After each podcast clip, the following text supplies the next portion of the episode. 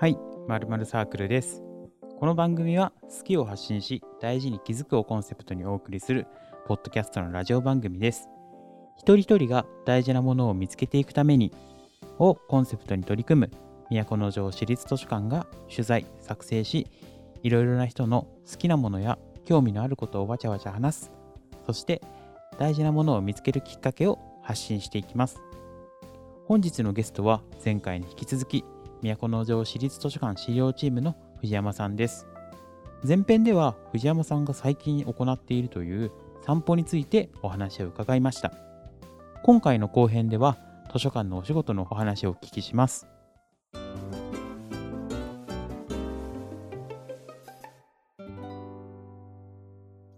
ちなみにあの最初に資料チームっていうお話があったんですけど、はい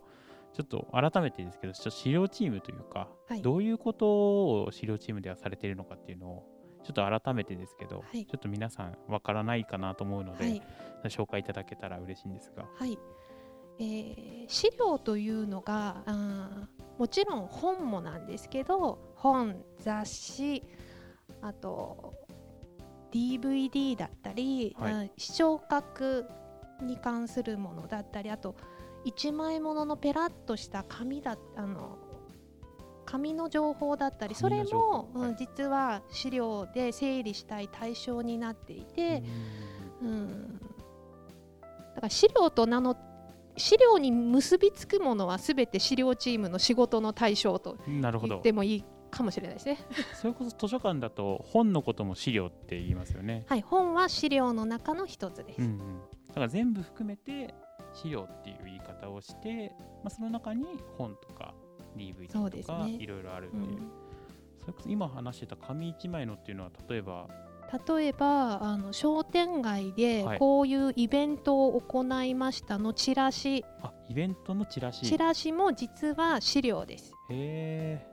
それを、はい。お収集して整理して、え、うんうんうん。えー集めることによって、はい。例えば10年後はいああ10年前こういうイベントしていたんだっていうのは、えーそのもちろんインターネット上に残る場合もあるけれども、はいはい。そのチラシ自体は残らないから、そうですね、うん。やはりそういったものも資料の情報として、えーああ今都城市にはこういう情報資料がはい。あるんだなというところを整理していくはい。といううんイメージわかるかな。なるほど。なので実は物体だけじゃないんです。情報自体も資料です。情報自体も？はい。というと結構難しいですよね。どう残すのかみたいな。そうです。どういどうやってこの情報を残すのか、うんうん。残すべき資料か。というところも常に考えて、えー資料チームは動いています。なんか常にこう判断をしながら。そうですね。で逆にこう外に行ってはあなんだろうこうリサーチというか何が本当に必要なのかを見る目を養いながらというか。そしてまあ偏らないように。さまざまな人の目で見た情報を集約してといった形で、ご利用の方たちがこういうことをおしゃべりしていた。こういうことに関心があるようだ、そういうのもとても貴重な調査情報といった方がいいかな。本当にあれですね。利用者の方からいただくご意見であったりとかリクエストであったりとかっていうのはとても大事なとても大事ですね。判断材料というか。ん。とても大事なお声お声だしう、ん。うん、それを元に分析して、うん、図書館都城市立図書館がもっと人に求められるような、はい。うん、そして求めたい時にちゃんと、うん、資料があるという状況に持っていくのが大切な核の仕事かな。なるほど、うん。で資料だけを見るとこれダメになるからはい。資料ではない人だって言ってる。ああね、そう目の前のものだけじゃなくて。何を残したいのかっていうことが大事で本を残したいじゃダメなの、あーそれによってどうするかっていうところですかね。うんなんかその資料を収集したその先そうそうです。を見据えてこう今の資料をうんそう選び取っていくみたいな、そう。うんうん。うんなかなかそれってあれですよね。伝えづらい部分ですよね。こうまあもちろんこう図書館スタッフにもですけどあの一般の方にも集めりゃいいって問題でもないし、まあ、それを本の受け入れ作業っていうんだけど、はい、受け入れ作業は本だけしてると思われがち。図書館は本だけがあるところ。この言い方でいいか、うん、まあよくね言われますよね、図書館は本があるんでしょって、はいはい。うん、でどっちかっていうと小説のイメージが皆さん強いんじゃないかしら。あそうです、ね、小説の本を読む人が行くところ、うんうん、でもこれからの図書館はそれだけではないんですよっていうところをやはり、うん、提示していきたいので資料収集といった面でも、はい、やはりそれその積み重ねがその提示につながるのでこういった資料もあって使えますよといったところ。かな。ビジネスだけでもなくビジネス支援もできるし家族への支援もできるし、はい、教育への支援もできる、はい、高齢者への支援、うん、医療施設への支援を情報という媒体で行うことができるっていうのをするためには小説だけ読んでたらダメという。まあそれもあって、うん、都城で残したいものは何だろうと考えた時に思い出集めやってみたいなっていう今それこそ1階で展示されているものですよね、うんうん、そうですね。ちょっとそれについても概要というか、はい、どんなものなのかちょっと簡単に教えていただければ嬉しいんですが、はい、今都城市立図書館と高城図書館で、はい、街中の、うん、昔の地図を展示して、うん、そこに、えー、今と昔の思い出教えてくださいという企画をしています。はい、うん、そその中で昔ここに何があったよ、うん、ここでこういうことをしたよ、うん、ここでこういう料理が出ていた。っていうのが今付箋に書かれて集まっていてこれはとても皆さんの記憶の中にしかない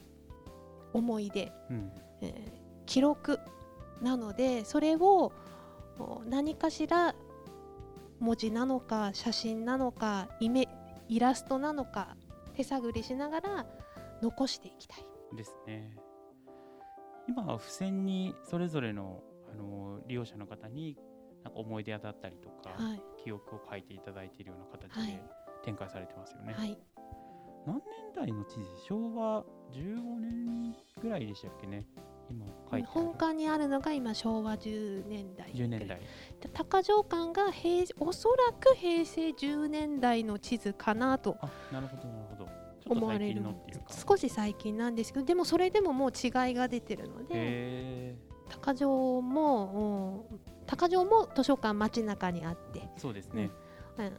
本館も街中にあるので、うん、そこの記憶というのを皆さんにうん、教えていただきたいなというとこ、うん、今の段階は教えていただきたい。で集まったものを今度は調査しにい、はい、きたい。なるほど。今回のを、まあ、種のような形にして育てていくというか、はい、調査していくっていう感じですね、はい、それこそあの、ね、図書館スタッフの中にも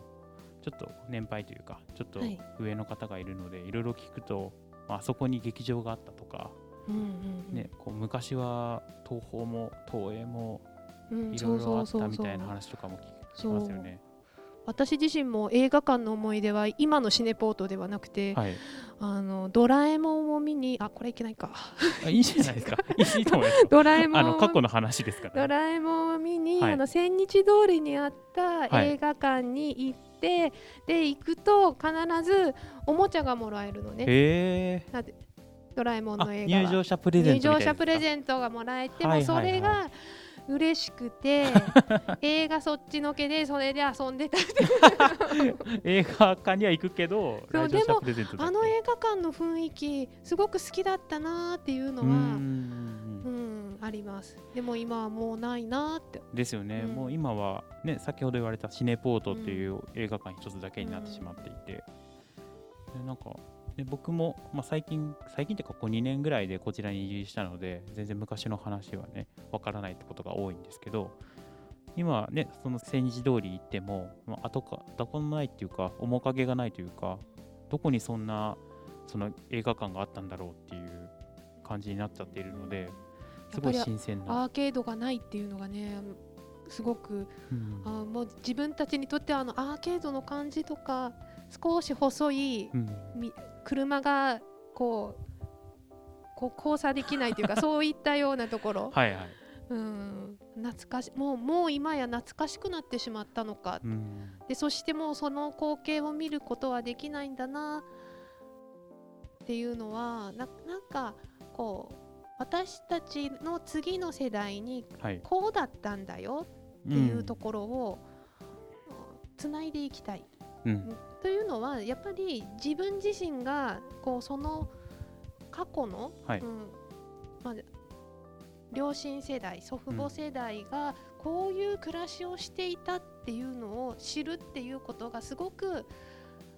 こう実は何者にも代え難い思い出変え難い宝物のようなこうものなんだなっていうことにちょっと気づくことがあってなるほど、えー、私の父が、はい、亡くなったんですけど、はい、な父が死んで、はい、死んだ後にああ父がすごくマラソン、うん、走ることが好きな人で、えーと青年団に入って、えっと、駅伝をしてたんですけど駅伝で記録を出した、区間賞を出した。すごい、ね、その記録が、はい、県が出していた発行していた本に残っていた。それを見た時に、はい、ただそのもう何の写真もない、うん、ことだったんだけど、はい、すごく嬉しくてやっぱりこうこの時にこういうことがあったんだっていうのを知るって、うん、うん、残された人にとってはかけがえのないことだなっ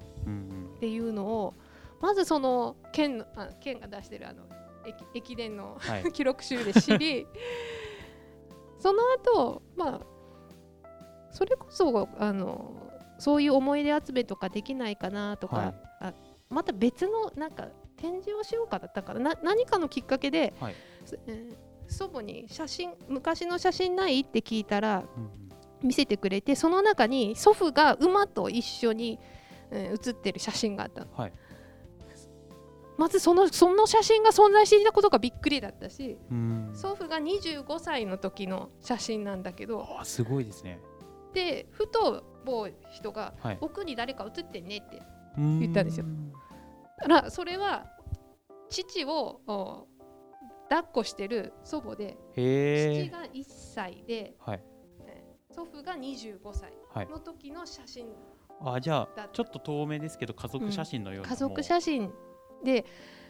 父が1歳の時にこういうふうに、えー、いたっていう写真を見た時に、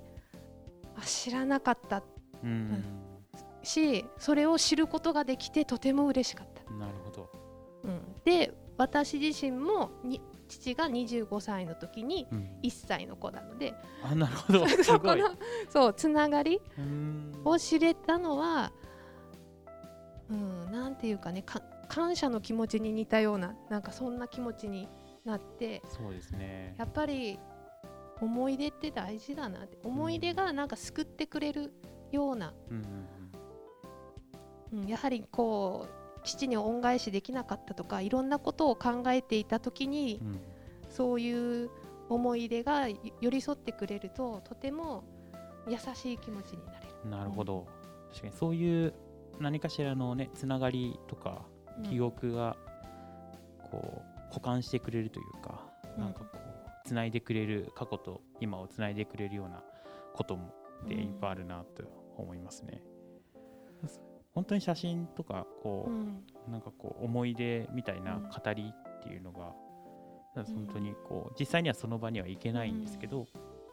なんかあここがこうだったんだって思いを馳せることもあれば、こうあ新しい気づきとか発見をなんか得る機会にもなるのかなってすごい、そういう意味ではその下の展示は昔のことだけじゃなくて今のこ今の気づきも書いていいんですそうですね。今もやっぱりあの今だって動いているそうですよね。はい。人々が住んで暮らしていてそれがまた10年後は、うん。ああ10年前こうだったっていう気づきになるわけだから、うん。やっぱりこう私たち今こういう時代になったから、はい。なかなかこう記録するっていうことが、まあ、まあもちろん SNS とかで記録される方もいるけれどもでもそれってなんか、ひろ広がりはするけどはい一つの形として残るっていうことにおいてはうん。まだ、うん、なんか分散してしまうのかなってやはりそれはそれをお記録し保存する場所として図書館ほど最適なところはないのではないか、うん。誰もが利用できる地域のね。うん場所、うん。誰もがこう、ね、写真を撮れ簡単に撮れるような時代にはなりましたけど逆に言えばなんか撮れすぎてて埋もれてしまって結局なんか大事なもの見つからなかったりとか、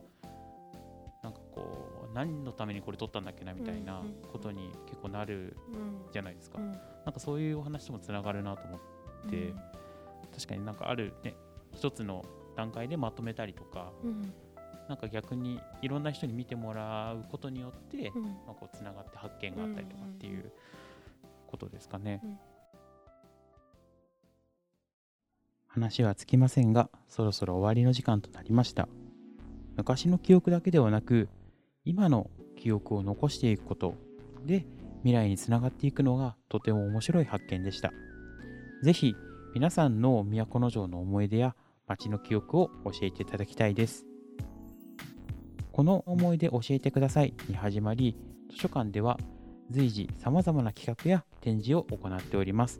ホームページなどでも情報を掲載しておりますので、チェックしていただければ幸いです。では、また次回の〇〇サークルをお楽しみに。